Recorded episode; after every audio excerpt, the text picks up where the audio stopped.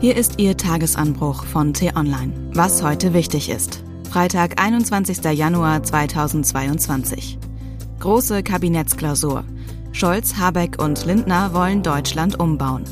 Geschrieben von Florian Harms, gelesen von Anja Bolle. Das sind gute Nachrichten. Es gibt manches, was man den neuen Regierenden vorwerfen kann. Übermäßiger Ehrgeiz gehört nicht dazu. Da sind sich die kritischen Kommentatoren einig. Aber Leitartikler sind notorisch kritisch und dürfen eine Meinung zu allem und jedem haben. Es tut jedoch auch Journalisten hin und wieder ganz gut, wenn sie nicht nur ihre eigenen Gedanken zum Maßstab aller Dinge machen, sondern auch mal draußen nachforschen, wie die Politiker da oben so ankommen. 65 Prozent aller Befragten in der jüngsten Umfrage sagen, dass Herr Scholz seine Sache als Bundeskanzler eher gut macht. Und es wird noch besser. 76 Prozent von fast 500 befragten Führungsleuten aus der deutschen Wirtschaft und Verwaltung sagen, sie seien mit den Plänen im Koalitionsvertrag zufrieden, obwohl sich die Mehrheit einen anderen Wahlausgang gewünscht hätte. Dieses Wohlgefallen hat einen Grund. Die schlimmsten Befürchtungen vor einer sozialistischen Klimaaktivistenrepublik, in der alles verboten wird, was Spaß macht oder Geld bringt, sehen offenkundig viele Unternehmenslenker abgewendet – und das rechnen sie der FDP an.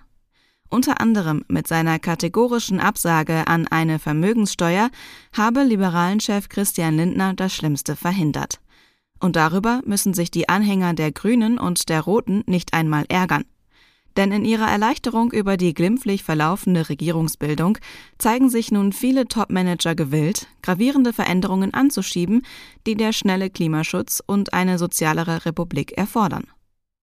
Das neue Bundeskabinett hat also großen Rückenwind aus der Bevölkerung und der Wirtschaft, wenn es sich heute zu seiner ersten Klausurtagung trifft. Olaf Scholz und seine 16 Ministerinnen und Minister wollen die Schwerpunkte der deutschen G7-Präsidentschaft festlegen und außerdem besprechen, wie sie ihre ambitionierten Pläne zum Umbau Deutschlands anpacken. Dazu zählen der Aufbau von Windparks, die Erhöhung des Mindestlohns, der Bau zehntausender Sozialwohnungen und die Gründung eines Rentenfonds, die Modernisierung des Bahnverkehrs, der Kampf gegen Neonazis, das Senken des Wahlalters auf 16 Jahre, die Ausrüstung der Bundeswehr mit Drohnen und, und, und. Nicht alles geht gleichzeitig und alles kostet Geld. Doch immerhin sitzt da eine Regierung beisammen, die wirklich etwas bewegen will, statt das Land nur zu verwalten. Wie viel das wert ist, wird deutlich, wenn man sich für einen Augenblick an das Personal der alten Regierung erinnert. Da wurstelten Frau Klöckner, das war die Landwirtschaftsministerin, Herr Spahn, der jede Woche einen neuen Plan hatte, aber das Umsetzen vergaß, und Frau Kramp-Karrenbauer, die in keinem Amt richtig ankam, vor sich hin.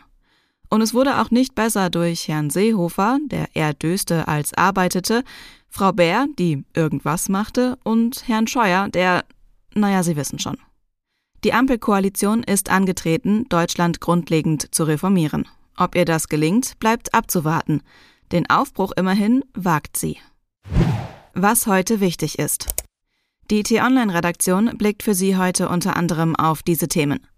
Ein neues Gutachten zur Erzdiözese München und Freising offenbart den Abgrund jahrzehntelanger sexueller Missbräuche in der katholischen Kirche und legt nahe, dass Josef Ratzinger, damals Erzbischof und später Papst, ein eiskalter Lügner ist. Heute treffen sich US-Außenminister Anthony Blinken und sein russischer Amtskollege Sergei Lavrov. Sie wollen unter anderem über den russischen Truppenaufmarsch an der ukrainischen Grenze sprechen, Cyberangriffe gegen Kiew und die von Russland als Bedrohung empfundene Osterweiterung der NATO. Und heute startet das Dschungelcamp bei RTL. Allerdings kennt selbst der ehemalige RTL-Chef Helmut Thoma nur einige der Kandidaten und fordert, dass der Sender endlich mal Geld in die Hand nimmt, um echte Stars für die Show an Land zu ziehen. Diese und andere Nachrichten, Analysen, Interviews und Kolumnen gibt's den ganzen Tag auf t-online.de. Das war der T-Online-Tagesanbruch vom 21. Januar 2022. Produziert vom Online-Radio- und Podcast-Anbieter Detektor FM. Den Tagesanbruch zum Hören gibt's auch auf Amazon Echo und Google Home. Fragen Sie nach T-Online-Tagesanbruch.